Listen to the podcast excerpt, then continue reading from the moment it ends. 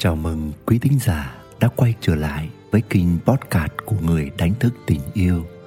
Và ngày hôm nay, tôi xin gửi đến quý bạn một góc nhìn nhỏ của tôi về mảng chủ đề hôn nhân gia đình. Tôi hy vọng mình sẽ gợi ra được một góc nhìn để giúp bạn chạm được sâu hơn những kết nối bên trong của chính bạn. Xin mời quý bạn lắng nghe ai sang tay trước trong hôn nhân.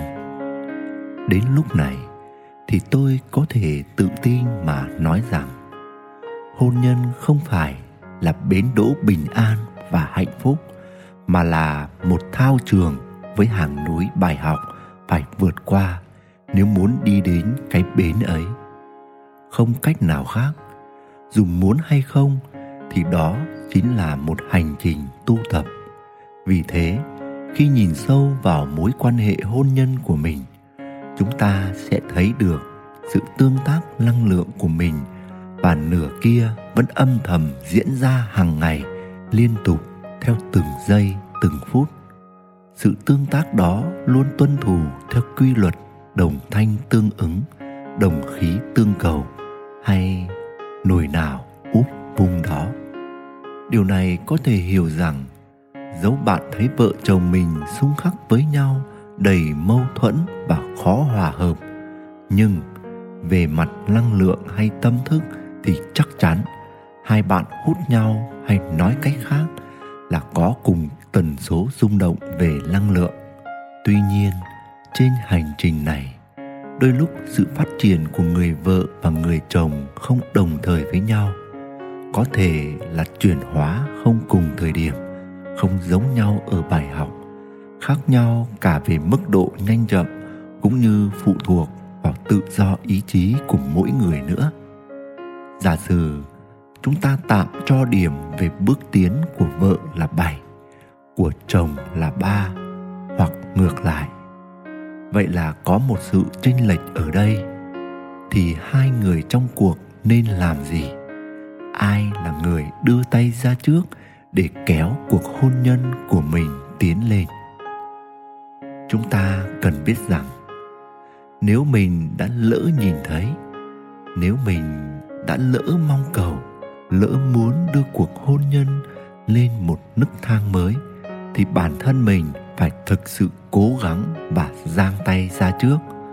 Có thể người kia vẫn thấy ổn, vẫn chưa có mong cầu gì hơn, thì đương nhiên họ sẽ không thấy cần phải thay đổi điều gì cả.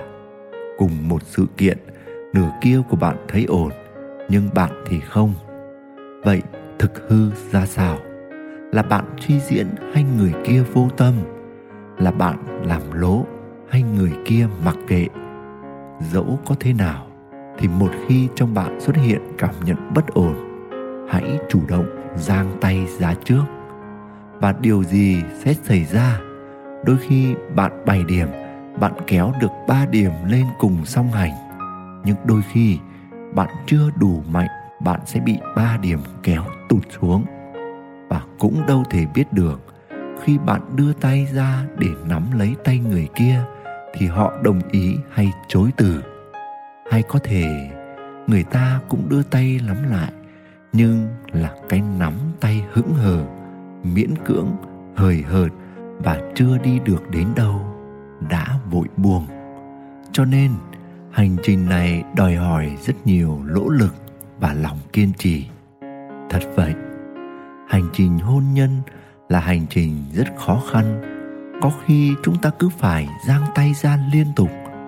Có khi một năm năm năm, mười năm, thậm chí là cả cuộc đời này và đôi khi chỉ cần vài tháng hay nửa năm, sự thuần khiết và chân thành của bạn sẽ kéo được người đó lên và đôi bạn lại cùng sánh bước.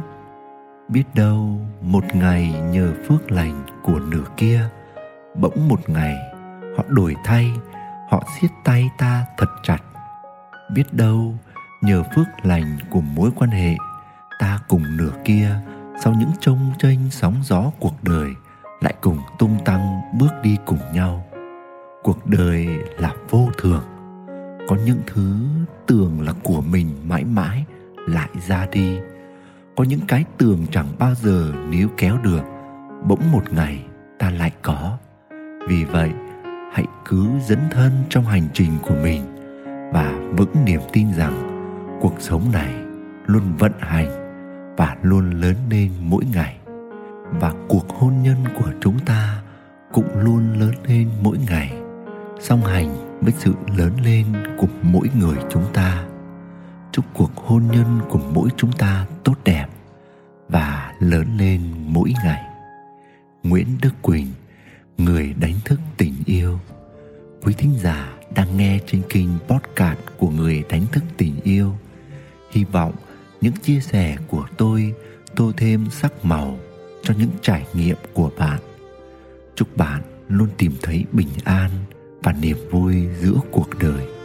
Xin chào và hẹn gặp lại.